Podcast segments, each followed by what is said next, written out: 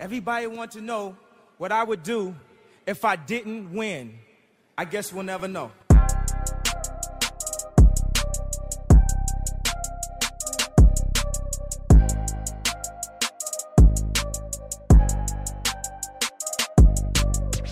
Imagine making a difference.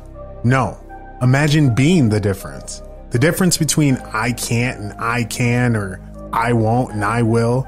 The reason someone chooses to wake up and strive for greatness. In life, it can feel like everything is working against you. Let's defy all odds and break generational curses. This is Overstepping Poverty with Daquan and Zacchaeus. Welcome back to Overstepping Poverty, the podcast that provides you with tips, tricks, and hacks in overstepping poverty. My name is Daquan Brooks, and I'm here with my co-host Zacchaeus Shaw. How you doing, Zacchaeus? I'm doing great today, my man. You know, it's kind of tough here in South Dakota. We're just now getting what it tastes to feel like a little bit like fall, which is actually kind of nice, but it's been a little chilly. Also, at the same time, was able to spend a bunch of time this weekend with good people, good friends, family. So definitely, you know, rejuvenates the soul when you can celebrate people you love and care about.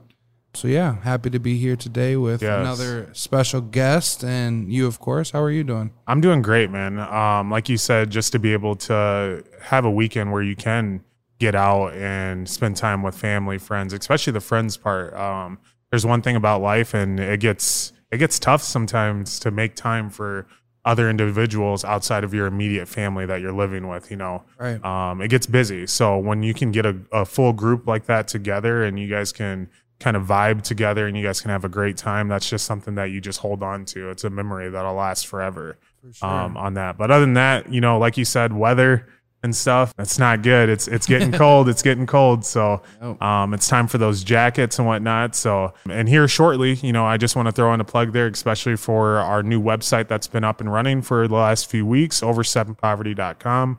Um, Yeah. As you know, with the weather, as it starts to get cold, you need to bundle up. So we'll have some jackets on there, some stocking caps, beanies. Uh, so definitely go there, Check uh, it out. get your apparel. So, but Yeah. let's go and get into this interview. We have a, a very special guest that I'd like you to bring in. So, yes, let's get to it. Like you said, we have a very special guest, somebody that um, is not from Sioux Falls, but by the actions and the things he's starting, building, and a part of, shows that he obviously cares a lot about our community and wants to make our community a better place. He's uh, the director of South Dakota African American History Museum. He's the vice president of the NAACP, co-owner of the delicious Swamp Daddy's here in Sioux Falls, and the list goes on. A co-owner of the Hub down at um, the Hub SD, which is a big, awesome place for people that look like us to have a resource and, and be able to build. And president of Juneteenth here in Sioux Falls as well. So, I feel like you you almost got out of breath. I you know did. those I accolades. you know what I'm man. saying? I- there's still more. There's still more. JCB Consulting as well. yes. Um, so Julian Beaudion. Beaudion. welcome, welcome. Appreciate Yes, it, man. thank you for Absolutely. coming on the show, man. How are you? I'm good, man. Y'all did an amazing job with the plug on the on, on the hoodies, man. I'm gonna need me a hoodie. For Yeah. sure. Appreciate that. Appreciate I'm that. a, I'm a hoodie guy. Like you know, I Right. don't wear a lot of jackets, but you can catch me in the wintertime with a hoodie every day. yep. Facts, Yep. facts. That's my favorite part about the fall is busting out those hoodies. I'm not even gonna lie, get nice and comfortable.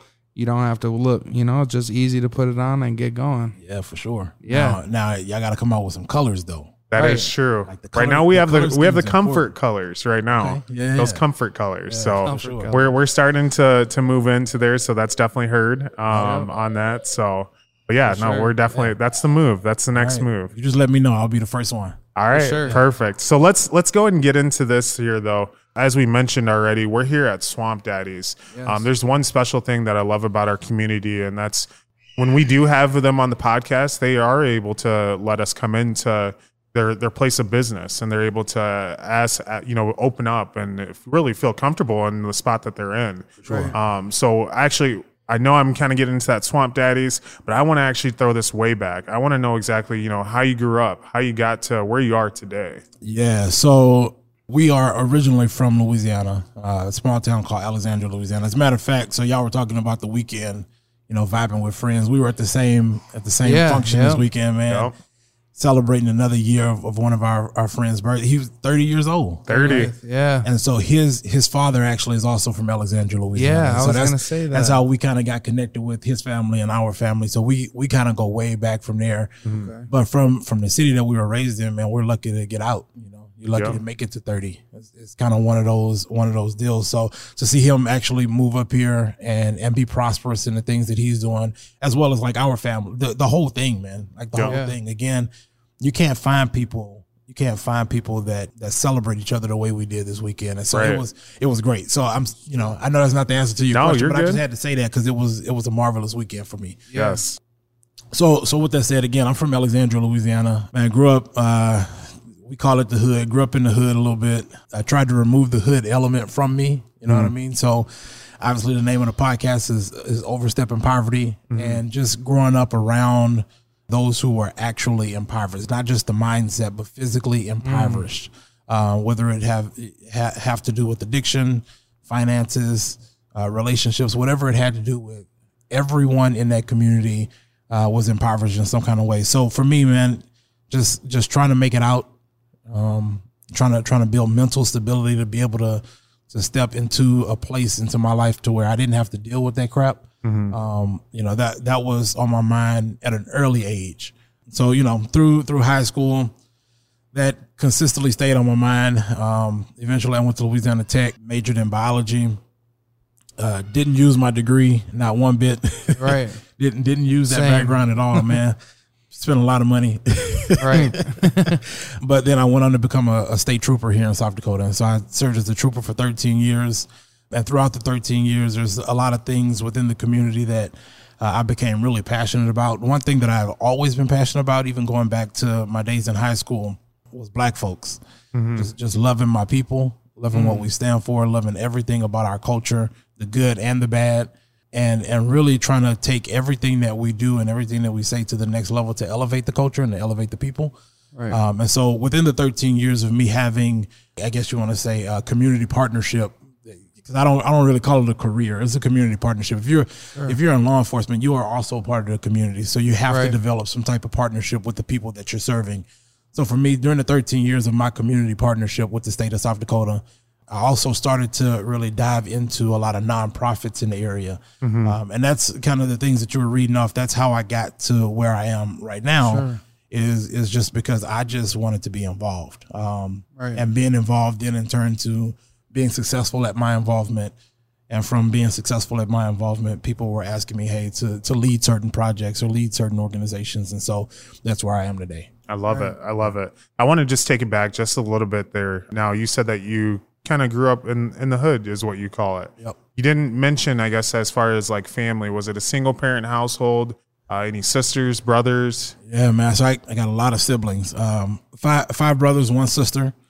So my mom had one daughter, and two uh, two other sons. My youngest brother was 16 years old uh, when I was born. So I know my mom didn't like to say this, but I was the mistake of the family. I'm, I'm sure 16 years later, when she got pregnant, somebody said, "Oops." I'm sure that happened. but but you know, I'm the youngest of of all of my siblings.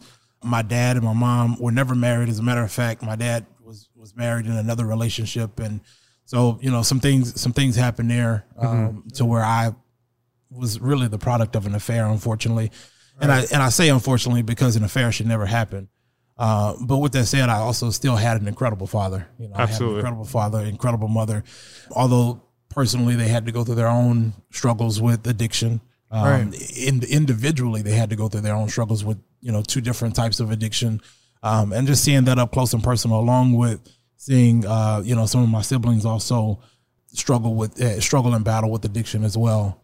And if, if if they weren't battling with addiction, they were they were battling with some form of incarceration. And so again, like all of that, all of that, man, just it, it was a, some form of impoverishment surrounding Right. me everywhere I looked, everywhere I looked. But part of my mindset always leaned on the the strongest support system in the black community, which is a black woman. And I was raised, you know, I was raised by my mom, but also I was raised with my sister. I was raised with my grandmother. Uh, I have aunts and a lot of aunts and cousins who we call aunts. You know, Right. man, listen, when I when I say I couldn't, I wouldn't be here without them. I, I really wouldn't be sitting before you without without the strong black women in my family. Absolutely. and I love that you you give those uh, what I call it is kudos, especially to other individuals that kind of lift you up and empower you to continue to stay strong and move forward. Um, but there's one thing that I'm always asked just because of my how I grew up, you know, and that's how you how you made it out, how you had this the the right mindset to continue to be positive, to to want to do more and whatnot. So I have to ask you that exact same question, you know, because it's not easy, especially when you're Right. around that negativity and you can be engulfed into these these these things that will not do you justice, you know. Yeah. So I want to know like how how is it for you? How are you able to take that next step forward?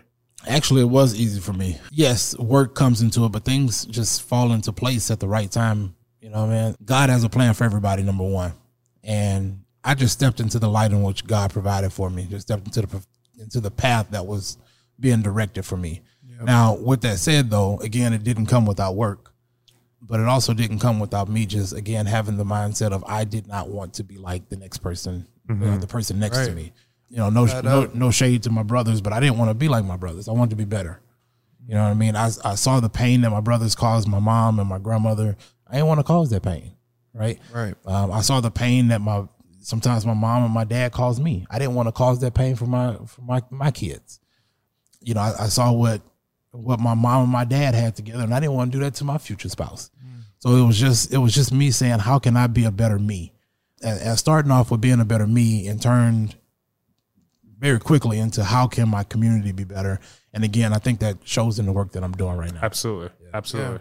No, I, I like that and I agree because it it's interesting because there's so many people that can go through the same environments, the same situations, but ultimately a lot of times it is up to that individual to be fed up with what's been going on in the family and take that step to just want better because you know just just like you were saying the pain that your siblings may have caused on your mother is something you were able to see because you were born so much later. You were able to see, you know, at a different stage of life where they were at and kind of learn from that. So I think that's really cool and important that we learn from those around us. We don't have to go through the hard things if we can learn learn from those that are unfortunately taking those paths that we don't always want to take.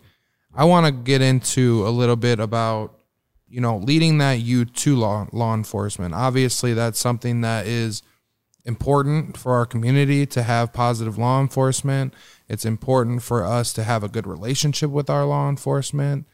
For you, what brought you to law enforcement? I really never wanted to be a cop a day in my life. Right. Yeah. Never wanted to be in law enforcement, man. Um, so uh, a couple of things happened. First off, again, I'm gonna go back to the path that was being directed for me. I wanted to go into the military. Um, you know, through high school, I was in the JROTC program, and um, I won several awards there. But one one award in particular led me to a path to where I, I actually earned a um, I can't remember what the name of the scholarship was, but it was a scholarship. It really it wasn't a scholarship; it was more of an invitation to West Point. Okay. Um, and then I failed my physical because I had asthma. So my my dream was really to go into the military, and I, unfortunately, that was removed from me. Right. And then so my backup plan was to go to college. So I, I came up here in uh, shoot I believe 2006 2006 2007 and um, was working at HSBC which is a is a call center it's right off the interstate and so uh, on Christmas Eve one one day we were put on lockdown there was a there was an individual who came into the parking lot he uh, he murdered his wife and he committed suicide Wow. and so the first person that came and locked us down was a trooper, but not just any trooper, it was a black trooper. And so this dude, number one, that was the first law enforcement officer that had ever treated me with any amount of respect. Now, obviously, the situation was a little bit different. He was coming in, you know, to to say, "Hey, I'm here to protect you," versus a traffic stop, or versus putting you in different situation, right? Right. but still he treated me with respect. So that's like that that was the first interaction with someone that changed my mind about law enforcement. Secondarily, actually let me not say that because because my wife's father, my, my father-in-law is in law enforcement has been been in law enforcement for years. Um, for 20 something years, right? Yeah. Um, and so he obviously treats me with respect. We have a mutual respect for each other. I love the death out of that man. you Right. know? Absolutely. Um, so so I'm gonna back up with that, but like in, in the capacity that that was in, right? I've never had to meet my family. father. Yeah, I've, Yeah. I've never had to meet my father-in-law on the side of the road. Right. but but this individual came in and he reminded me so much of what I wanted to do. I didn't see law enforcement in him. I saw the aspect of the military in him. Now, come to find out, after I became a trooper and became friends with this individual, as a matter of fact, he became a mentor of, of some sorts. He served in the military. He was a Marine for 13 years, hmm. and so you know it was it was obvious to me of what I wanted to do. So the very next day, I actually hopped online and applied, and then I had a 13 year career. Wow. That's crazy. That's inspiring. Yeah. That's kind of like seeing somebody. We've talked about it on the podcast before. Representation is important. You know, Yeah. we talked with the mayor, and that was one thing I wish I would have been able to respond back on what he said when I asked about representation at city officials and city board. It's like, I understand you care about everybody. You want everybody to do good, but it is important for that younger kid that looks like us to see somebody in there, the position that they would like to be in someday. Yeah, man. I mean, specifically, you talk about Sioux Falls and you talk about the middle school kids in Sioux Falls. We- We're looking at our next workforce being close to 50% of people that look like us, Right. Right. have color to their skin. Uh, and if they don't have accurate representation, not just not just in leadership in our cities, but currently in our schools, Right. right? We have to make sure that we have teachers that look like them, down to the janitors. Janitors that look like that, they, their interactions have to be with people who understand where they come from, and then we can talk about leadership and how leadership looks. With that said, though, we have to have we have to have courage as as a people, as us, to go out and run for office. Right. We, Right. have, we have to have the courage within ourselves to do the thing that needs to be done. Mm-hmm. Um, so it's not it's not all up to people like the mayor to to go out and recruit people like us. We, we just have to have the courage to be able to do it ourselves. Do the thing. Yeah. Right. I completely agree with that. There's uh, one thing I want to actually hit on, especially with you being in law enforcement. Over the past, I mean, many years, there's been kind of a, a negative aspect, a negative look onto law enforcement just because of the things that we see on TV. We talk about the good apples of law enforcement, we talk about the bad apples of law enforcement. Now, being someone who's black and is in law enforcement did you see a lot of hatred towards you just because oh, because i mean your your main thing i've noticed is is try and help and support the community Yeah, you know sure. and so then i feel like it had a, a, a little conflict of you being in law enforcement and everyone's portraying law enforcement of doing these things to really put down the black community Ah, absolutely. You know, people should look at law law enforcement negatively in some in some way because of the things that, excuse me, again that we see uh, in the media. Now, it's not just about the media though; it's the things that we experience in real life. right George Floyd was real, mm-hmm. right? That wasn't a media revelation. That was real. right That was a compilation of the things that we've been telling you have been going on in our community, and you finally saw it. Yeah. Now, with that said, yes, I, I man, wearing a uniform, I got it from both ends for sure. I got the fact that I was turning my back against the community because I put the uniform on, and then because of the work that I actually did in the community, I got it from law enforcement people. And I'll go back to George Floyd. I, I spoke at the George Floyd March. As a matter of fact, I opened up the George Floyd March, and man, that was that was an out of body experience for me. Uh, I've never uh, experienced community support that wide yeah um, Yeah. and it was and it was amazing. And that was something that I did not as a law enforcement officer. I did that as myself, and that was that was kind of the the first thing. It was it was eye opening for me in one sense, and it was actually my kind of my first thought of leaving law enforcement was that night Really. because after the march, I had to go and I had to defend the city. I had to put the uniform on and defend the city at the mall while individuals were hurting the officers that I had worked with for so many years. Hmm. And so while I had a mutual respect for both sides, it wasn't shown from the law enforcement perspective. Right. I was left, I'm not going to tell you exactly where I was and who I was with and all of that, right? Because I don't want to give up names, but I was left almost on an island by myself that night. And nobody came and spoke to me. Nobody came and said a word to me. As a matter of fact, there were there were threats, death threats, threats of harm coming from individual spouses that I worked with. When those were reported, I was told that I, I put the target on my own back. Wow. And to a sense, I did. Mm-hmm. So, in a sense, I absolutely did. But when you talk about accountability for law enforcement, that's what we've been fighting for. And so, if I am telling you that one of your officers happens to be black and happens to be getting death threats, you're not holding yourselves and those in uniform accountable. Well, that's what I've been fighting for. So it's time for me to go. It's time for me to look for another avenue. Absolutely. Um, I can I can help my community in so many ways, to include continuing to serve in some capacity when you talk about law enforcement. Right. How did you see that negatively impact you on the other side? You know, with the very community that you really dedicate everything you do for the most part to getting better and growing. What type of challenges did you face with that? trust.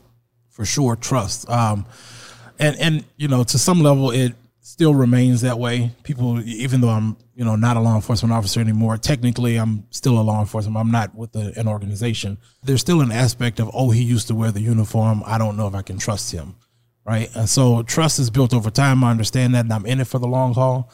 This is the type of work that people have i'll use the word again people have to have the courage to do but people have to be committed to do it. You have Yeah. to be dedicated to this type of work. There are going to be nights where you go home crying. Right. right? I mean there, there's nights where i've i've gone home and i've cried on my wife's shoulder because i just don't know what else i can do. I don't know how much more i can give. And i don't know what i can do to make people see the value in the work that i'm putting in. I Right. you know i don't do this for fame. Mm-hmm. I, I could but i don't. Right. I do it because it's valuable to our community, it's valuable to our people.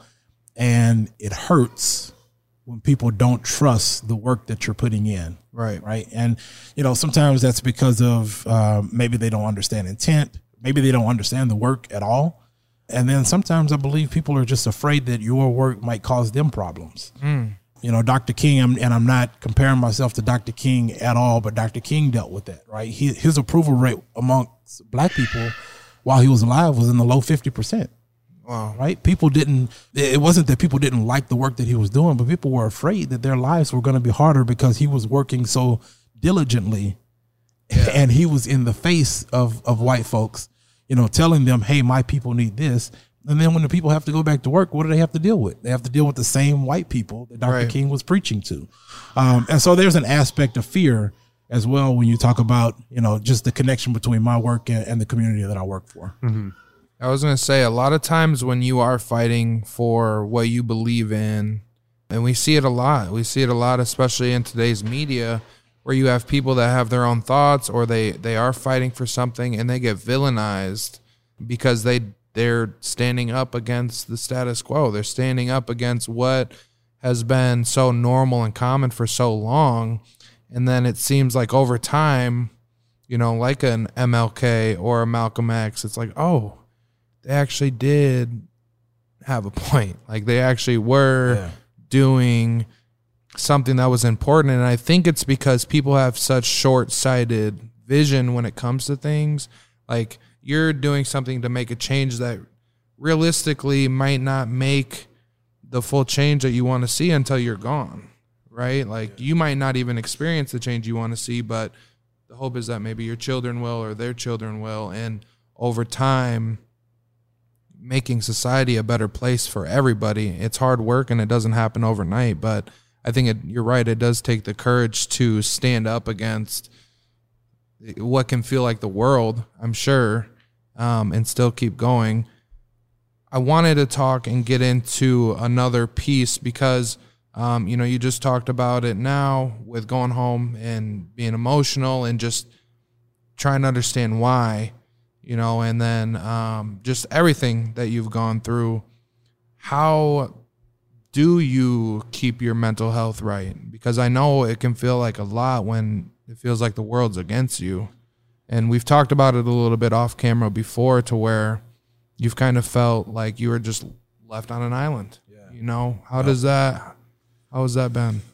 I don't do a very good job of taking care of myself mentally. Um, I'm trying to be better. You know, one of the things that I've picked up is running. I absolutely hate running, but I love what it does to my mind. Hmm. Pushes me to the next level. It gives me space to think while I'm running. It gives me time to strategize. When, you know, when I'm in the mode of running. Yeah. Sometimes I just kind of lose myself. The other day, as a matter, so I try to run every time I go out. I try to run at least three miles.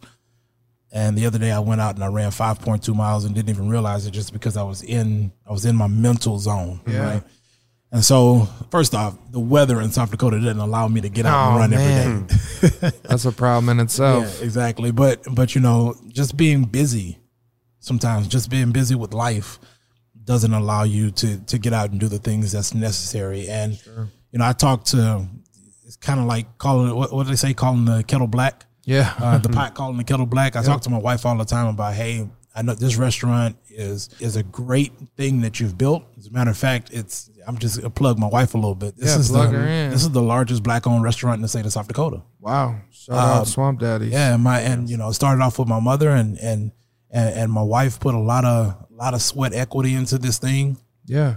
a lot of love, and she is grinding every single day to make sure that we keep the doors open at Swamp Daddy's. Um, so hats off for sure to my to my wife for all the work that she's putting in, but sometimes she also forgets to take care of herself. And so I I push her. I mean, even if it's the small things that she enjoys doing, just go get your nails done. You know, go get your hair done. Go get a massage. Like the the very small things that she just needs to relax a Right. little bit.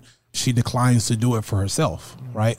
And so as I preach that, I also take a step back and see that I decline to do the things that I enjoy doing mm-hmm. for myself, right? Right. Because after work, there's still family. Like you still have to be there for your spouse. You still have to be there for your kids. I still have a mom who just turned 75 that that needs me, you know, along the way every now and then. Yeah. I still have to support my brothers and sisters from time to time in the things that they're doing. My sister is currently in school. Again, hats off to another strong black woman doing her thing. She's currently in school going to get yet another degree.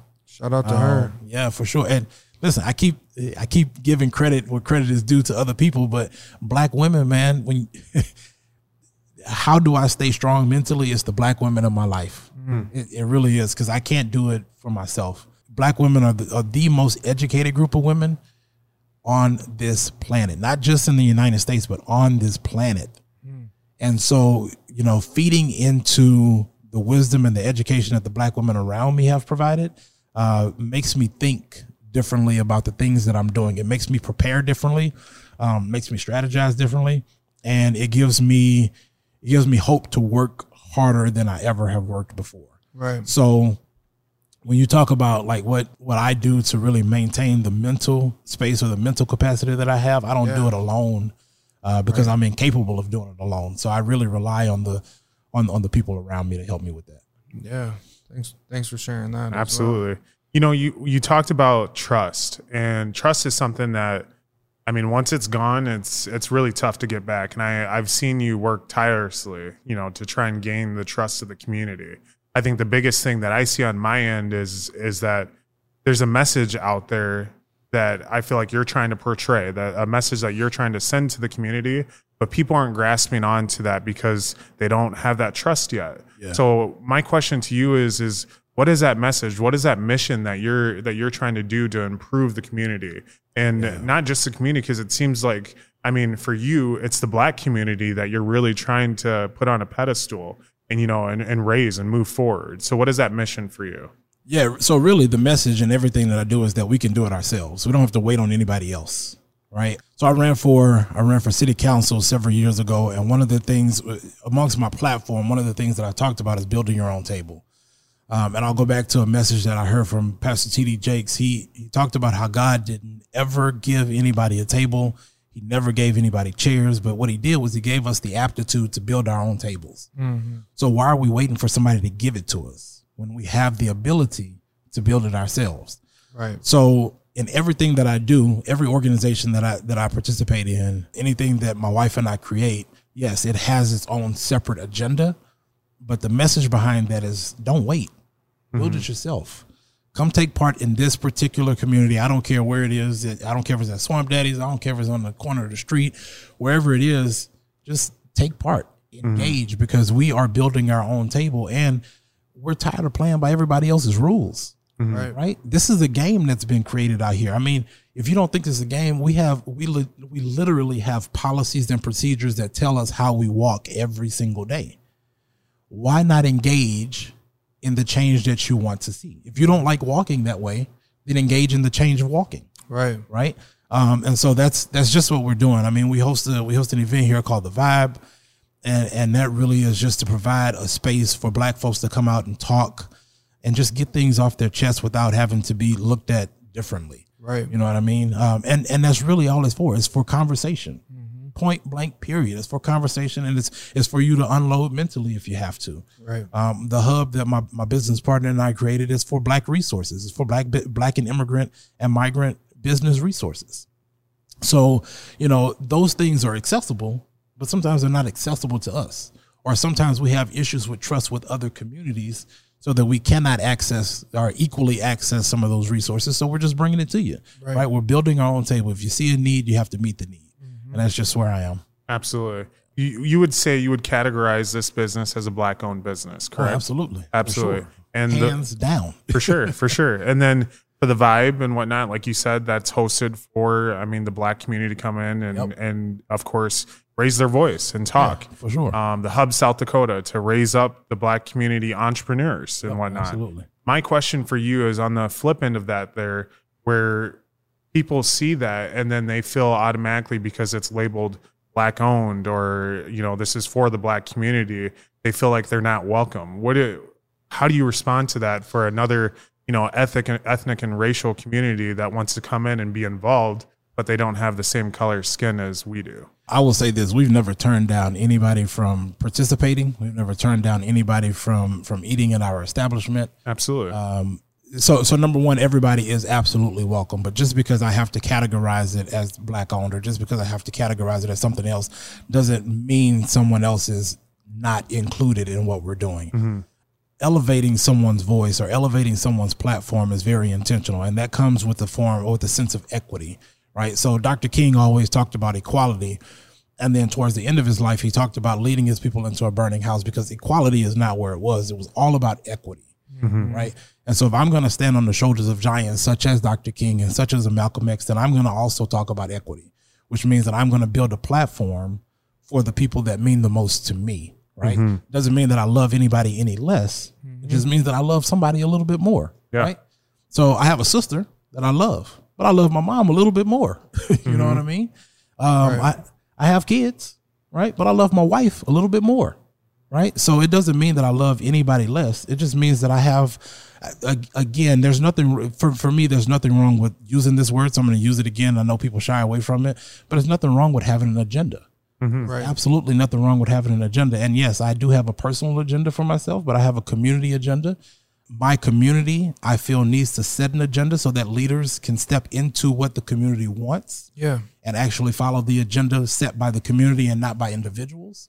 Um, I, I think having an agenda is, is perfectly fine because, listen, the people that are actually leading our community, such as the mayor and such as the city councilman, you think they don't have one? right Right. You know, you think they don't have a plan for their lives? You think they don't have a plan for the policies and procedures that they set? Absolutely, they do. They wouldn't be in the position that they're in if they didn't. Right. And so it's important for us, number one, to set an agenda as a community, um, but also it's important not to shy away from the word to have an agenda personally for for your family and as an individual as well. Uh, success comes from an agenda. I've never been in an organized meeting that didn't have an agenda set, right Right. right? right And so success comes out of agendas, and we have to be able to set one. absolutely I like that. I think it is, and I've I've attended the vibe. Obviously, we've we've both eaten here. Great food, great environment for the vibe, and I will attest that it is for the black people. It is it is a black owned business, but when we are having those conversations at the vibe, you have every race, you oh, know, absolutely. religion, Absolutely. creed in there. So I, I will attest to that. That it is something that everybody. I think everybody should want to get involved absolutely you know because it is something to where if if whether it's labeled black business or not knowing that it is a black business knowing that it is a part of the culture and if you're wanting to be a part of that culture or if you portray yourself to be a part of that culture why not throw yourself into that culture and have conversations with people that are from that culture you know because it's very well known that black people all over the world I think have some of the most influence on the way we live our lives every single day. You know, whether that's the way we cook our food or the way we dress or the way we play basketball or whatever it is. Sure. You know, it's something that comes and is oftentimes influenced by black people. So I think it is a good place to have those conversations and get down to the vibe when they have it because that gives you your opportunity to ask the questions that you want to ask and get the sure. answers maybe that you're looking for or maybe not. But either way, you'll be able to have that conversation instead of just, um, you know, having your own conversation in your head and how that might go. But um, yeah, I think that that's a a good way to look at it. So when it comes to um, the NAACP, Yeah. that's another thing that you're involved in as the vice president. How what what role does the NAACP have? Because I'm not too familiar with it. It's something that is pretty new again to Sioux Falls. I know we've had it in the past, but recently just got started up again here in Sioux Falls. What is their role and how can they help the community? Yeah, so the NAACP has historically been um, an organization that uh, really presses its members to be engaged in the political process. The goal is to have political power. Um, the goal is to elevate black folks. And I know, you know, we, we talk about the NAACP being for colored people, but we also have to remember when the NAACP was created, colored meant black. Didn't mean anything else, right? So again, it's one of those things that while everyone is included, while everyone is invited, the fight is really for black folks. It's to elevate black people. So, so one of the number one priorities again is to make sure that black folks have political power within within our community. But then, number two is to make sure that we maintain uh, a base of allies, a strong base of allies, um, and allies come in every shape, form, fashion. Um, uh, which again is why everyone is invited to the table to participate and engage in the process of change and in the process of, of um, equity. Yeah. So here in Sioux Falls, particularly with the new branch that we've created, or, or really the re-imaging of the new branch that we've created, we're still trying to figure out what our role is in the community. Um, we know that it's necessary, so we started it. Um, Langston Newton is our is our current president, and uh, he came to me I don't know probably a year and a half or so ago, maybe even close to two years ago, and said, "Hey man, I I really want to know what it what it takes to start a chapter of the NAACP. His family is involved in NAACP in another state. Um, you know, he has some history there, and he saw the benefit to the community uh, from just from a family perspective. Sure. And so, with that said, him and his life partner began to really dig into what it took to rejuvenate our chapter. And so, they did a lot of work to to bring the chapter back. Um, and so now we're actually in the strategic planning sessions, uh, or the strategic planning stages, I should say, of our organization to really figure out what this community needs Yeah. and how we fit into what the community needs. So again, it goes back to what I said before. It's about the community setting the agenda and then the leaders actually following the agenda that's set by someone else versus creating your own thing. Right. Um, and, and so, although we know historically what the NAACP has provided nationally, that hasn't always been the case in South Dakota. So we want to make sure we're making the best impact for the people here locally. Yeah. With that said, though, the fight is continuing because we know that we had an incident at Denny's Yep. involving two black men that were refused to be uh, to be served. We know that Oh, really? out in Pierre there was an individual um, at, at Pierre High School, a young young indigenous woman who wore the ran hand, hand over her face, uh, who has now recently been suspended because she was bullied and she had to put up for uh, you know put up a fight uh, to defend herself. And she was also told uh, and it's it's in recording it's all over social media. She was told by the guidance counselor that she put a target on her back when she was only defending the missing indigenous the missing murdered indigenous women from her tribe. You know she she recently had a family member that went missing. Wow. so she was she was really trying to showcase the things that are going on in her own community. And so that's that's all we're trying to do. We're we're, we're fighting the good fight. Battles will come. We'll win some. We'll lose some.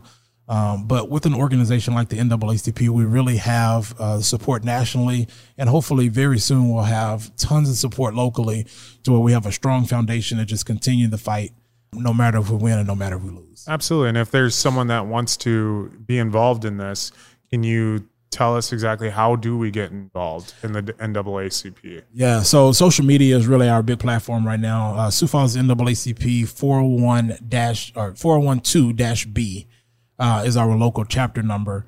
Um, and so you can either look that up on Google or you can go on our social media platforms. There are links there for you to go ahead and sign up to be a member. Memberships are yearly. There are different prices for youth memberships. And so uh, everyone really has the opportunity to get involved. I love it. Awesome. Yeah. And I and I do want to go to this. I know it's kind of past, but it happened and it happened for you.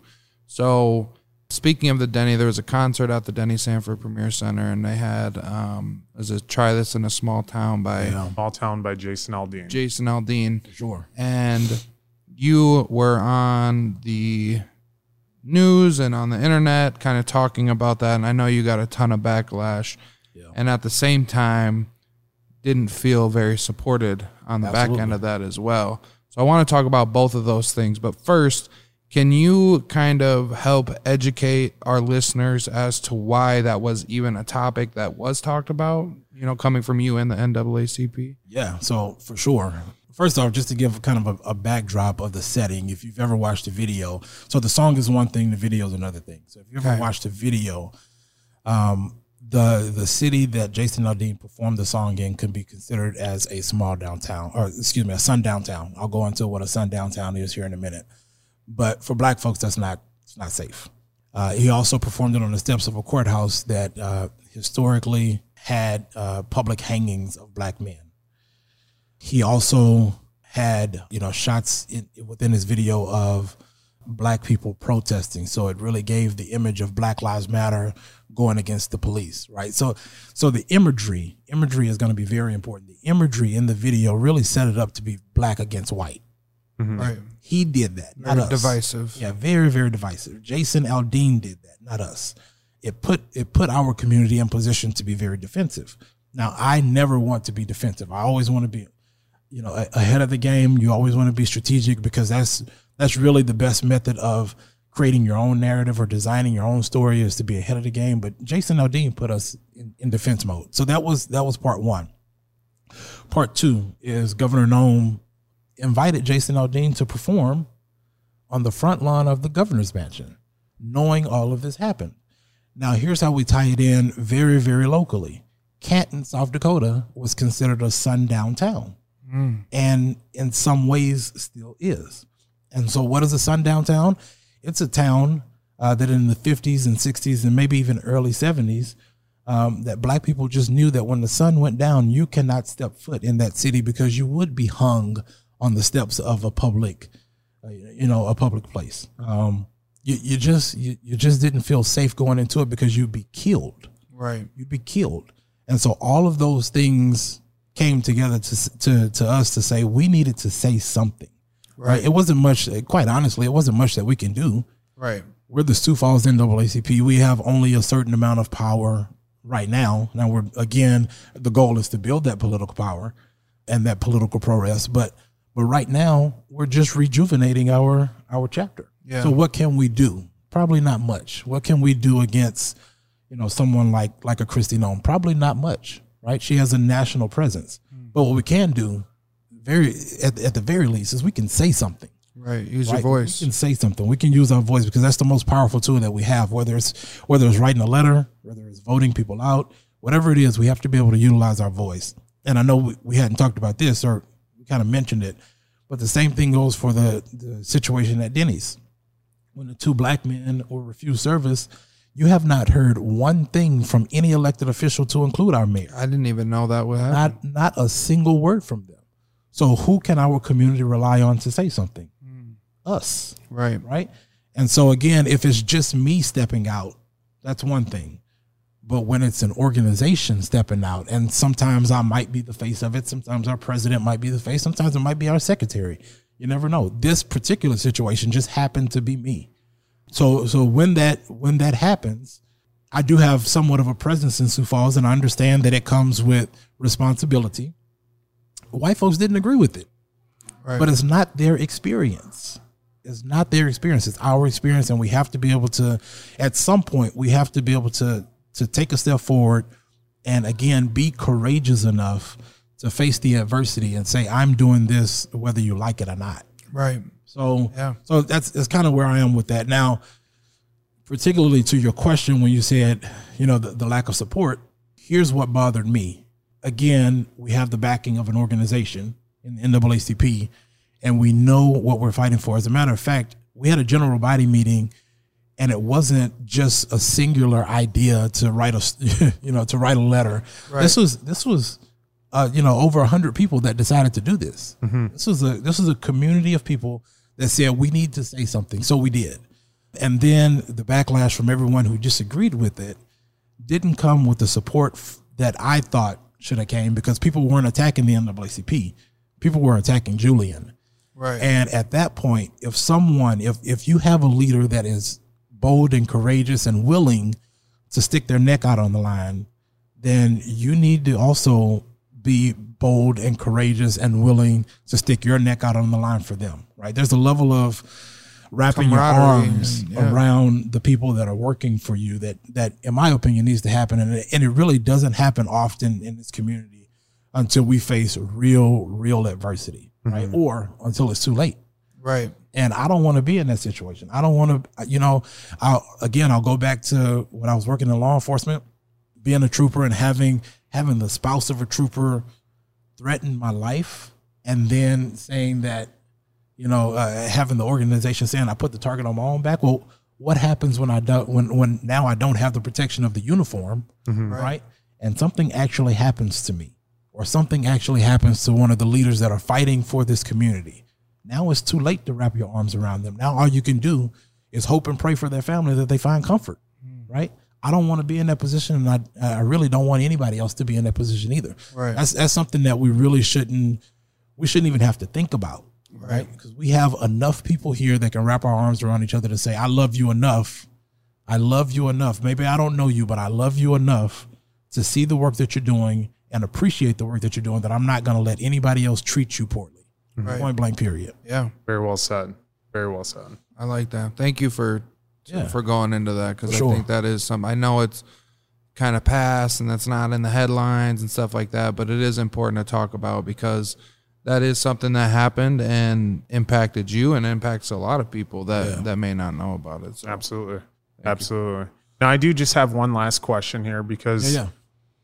you know our biggest our biggest thing is is education to provide an, another way out for another individual that is listening to this podcast and they're learning from each individual that's on there something just even a little piece that they can take forward to help them build their own legacy you know so my question for you is is when you hear overstepping poverty what does that mean to you I still don't know because I'm still trying to overcome poverty myself. Mm-hmm. I think you can look at it both ways. Overstepping poverty could mean really just changing your mindset. Mm-hmm. You know, again, like living for for me, living around a lot of individuals who were impoverished, mm-hmm.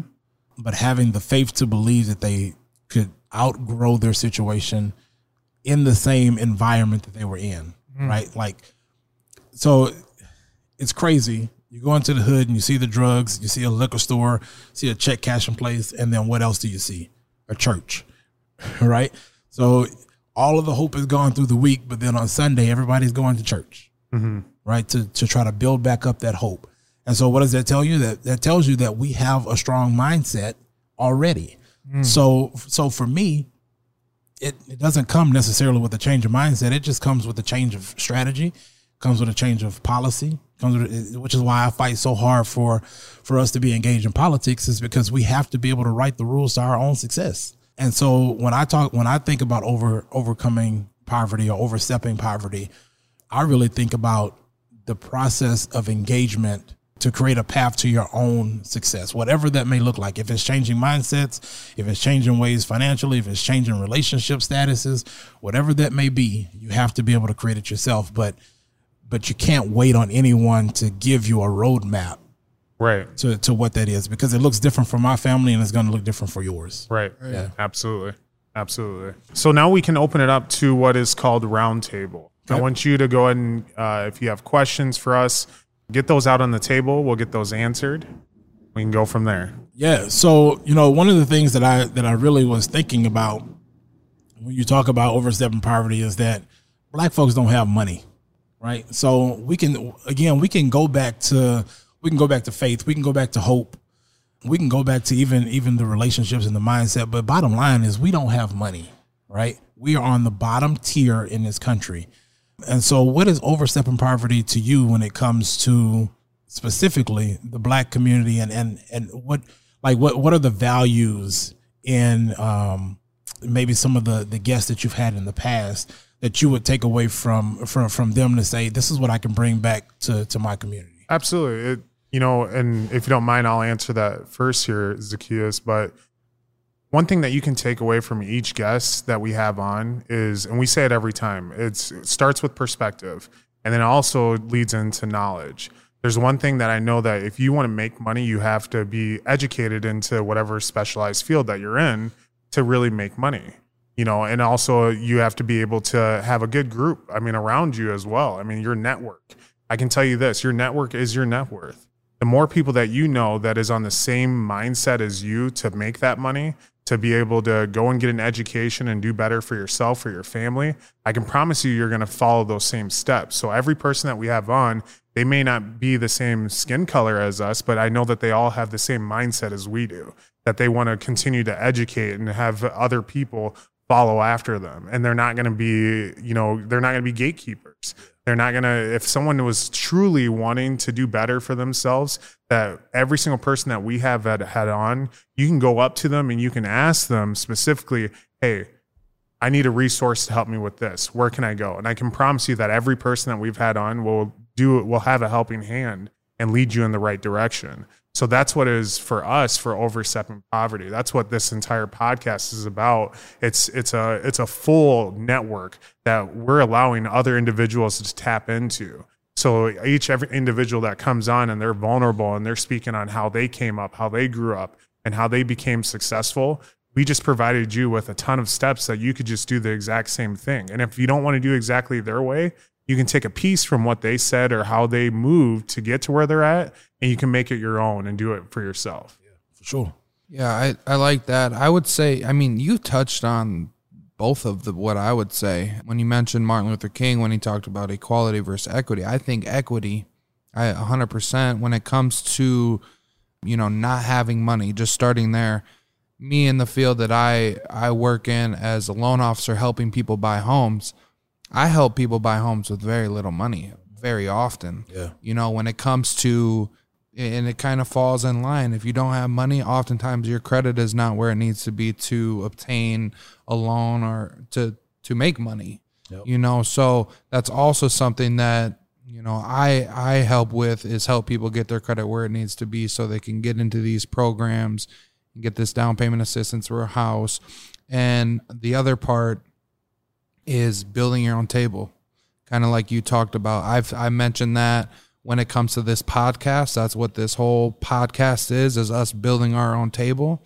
You know, where we both come from places, different backgrounds. All three of us come from different backgrounds, yet we're sitting at the same table. And I would consider each person here successful at what they're doing. You know, you're providing for your family, you got a roof over your head, and success is different for everybody. But it is it is taking accountability of yourself. You know, it's taking Sure. accountability of where you're at um, you know, Daquan going through foster care, growing up, you know, he could have just folded and and threw in the towel. You could have thrown in the towel based off the environment that you grew up in. And yeah, I just think that we have to hold ourselves more accountable and stop being victims a lot of times. And, you know, it was a conversation we had at the Vibe actually where it got a little heated, but the conversation is one set of people aren't allowing another set of people to get to the level of success that they want to be. And I looked at that as like, there's no person in this world that's going to stop us from getting to where we want to be. Like, I don't think that there is. And whether you- you're definitely going to run into roadblocks, you're going to run into the challenges, whether it's policy and procedure or it's your own people holding you back, you're going to run into challenges. But at the end of the day, you get up every single day and you go to work Yep. because you're doing it not for yourself, you're doing it for other people. Sure. And same thing for Daquan, same thing for myself. So I think if we take more accountability for where we're at, what we're doing, we can be the change we want to see. And that's a lot of what you've you've talked about this whole podcast is being that change. Yeah. You know, just because you're in that environment doesn't mean you have to be the same product that was produced for so many other people. Be different. You know, be be you. So that's all I would say is use the resources, and there's not enough of them. Um, I would say when I look in mortgage and I talk about the equity stuff, there needs to be more people that are out there that look like me and you. You know, when I was sure. selling life insurance with New York Life Financial Services, I'm the only person of color in the entire building. I look at the wall for all the successful people, they're all white. My mindset is, damn, I want to be on that wall. Yeah. And two, we have a whole community of people that nobody is tapping into. Nobody is uh, speaking to our people. So there's there's opportunity all over the place for our people to to get into jobs such as life insurance or mortgage, which have low barriers of entry. You know, it, you don't have to go get a degree to become a loan officer. One of the most wealth, the person that owns the Phoenix Suns is a mortgage loan officer. Wow. Dan Gilbert for the Cleveland Cavaliers owns the Cavaliers mortgage. You know, so like all I had to do to get my mortgage license, I did 20 hours of of learning. I passed the test and I have my license, Yeah.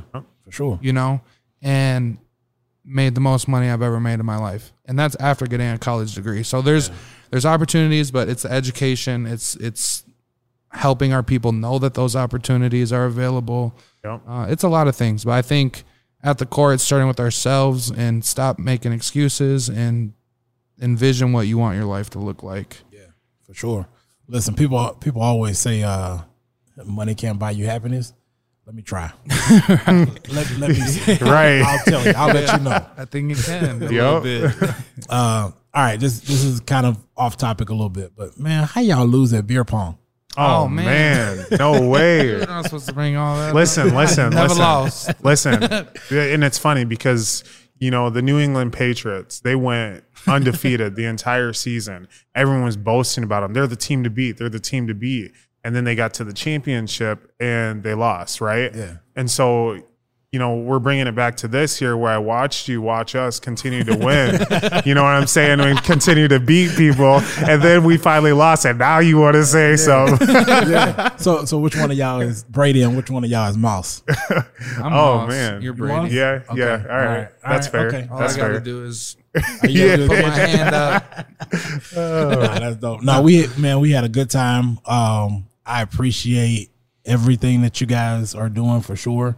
What language can I use on here? Can I use a little language? Whatever Oh, yeah. language Okay. would Oh yeah. All right. So, not really a question, but just a thought that always comes in my mind. I think about Paul Mooney saying, you know, if you don't know who Paul Mooney is, he's a he's a black comedian. He, he's a writer, really. He wrote for Richard Pryor. He wrote for Dave Chappelle. Like Okay. he's he's a legend. He's a legend. But he, he you know, he started kind of getting into some stand up. And one of the things he would always say in some of his stand ups is, everybody want to be a nigga, but don't nobody want to be a nigga. Mm-hmm. Right? Right. And so you touched on earlier, like the everybody wanting to really dive into the culture of being black. Well, being black is more than just culture, right? Sometimes being black is exhausting. Sometimes being black is painful. You know what I mean? And so everybody sometimes wants to wants to dive into our culture, but then when we talk about the things that hurt us, such as the such as the Jason Aldean thing, then you want to shy away from us. Right. So so with that said, I wanna I, I want to just appreciate the fact that y'all had me on this podcast, not in February, not for Martin Luther King Day. Y'all had me on before Halloween. Yeah. You know what I mean? Uh huh. it's not often.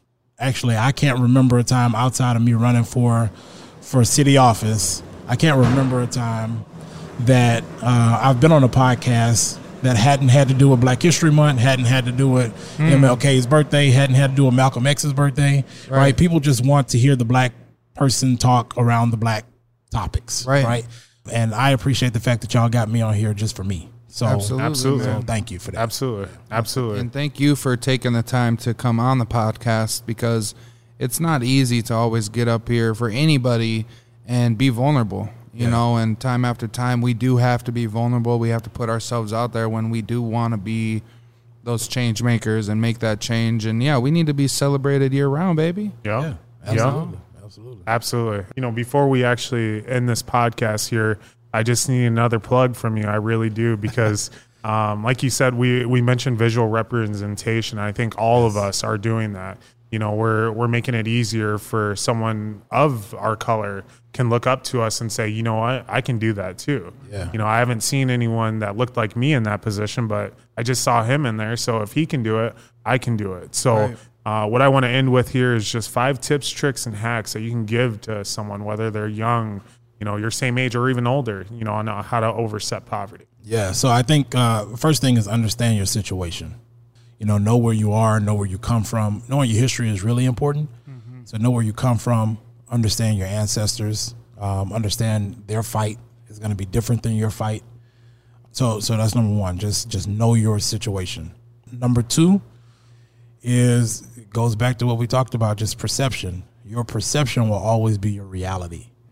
So if you can somehow, some way, find the mental strength to change your mentality even a little bit. You know, I'm not a Christian, but the Bible does say all it takes is the faith the size of a mustard seed. Yep. Right? So if you change your perspective just a little bit, change your mindset a little bit to where you have just that much umph in you Yep. to change the things that are around you, I promise you you'll start to see some success in your life. So that's that's number 2. Number 3 is be ready for the obstacles mm. because they will come. They will come. Again, you know, I I'm not a Christian, but I, I dig a lot into I dig a lot I dig a lot into faith and my grandmother definitely raised me in the church. So God gives us the strength to overcome mountains. So you think this little obstacle in front of you is going to stop your it's going to stop your progress? No, Never. not at Right. all. Not at all. You as an individual have the ability to overcome an entire mountain. There have been people who've climbed Mount Everest. Right. So what makes you think that this little thing in front of you is going to stop you? Hmm. Right? It won't. Promise you it won't. Number 4 for me is that just realize that again you have all ability within yourself. You know, I tell so my, my sister is one that she worries a lot. And I tell her all the time, it's gonna be okay. Have you ever met something in your life that you haven't gone through and been successful through? Right. because if you haven't, you wouldn't be here, mm-hmm. right? So if you recognize that you've always had the strength, you'll recognize that you always will have the strength. So for me, that's number four. Number five is set an agenda. Set an agenda. Have a plan. Be strategic about your plan. Be be strategic about the people you're developing the plan with. Mm. Be strategic about the relationship that you're developing, and be intentional be very very intentional about every step that you make within that plan when you write a strategy for for for an organization you talk about goals but goals have tasks mm-hmm. Right. right the goal is really the strategy and then the task is really the intent Right. right and so your your impact will come from the small intentional efforts that you make to succeed at every goal that you set so set an agenda I love it. I love it. Well, thank you again, Julian, for being on our podcast here. I think you gave plenty of tips, tricks, and hacks just for for everyone to take away from this, um, to take that next step. Take, you know, the, give that same energy, that same mindset and perspective to move forward and do something with your life. So. Um, again, this is Overstepping Poverty with Daquan Brooks and Zacchaeus. Yes. Again, thank you, and we'll see you guys next week. Yeah. And uh, last plug: if you haven't been down to Swamp Daddy's, get down here, yeah try out the amazing food, and and leave a review. Yes. appreciate it Thanks for tuning in to another episode of Overstepping Poverty. We hope you found this week's discussion informative and thought provoking. We know that tackling poverty is a complex issue, but by working together and understanding the root causes, we can make progress towards creating a more equitable society. If you enjoyed this episode, please share it with your friends and family, and don't forget to subscribe to our show. Until next time, let's take the next steps in Overstepping Poverty.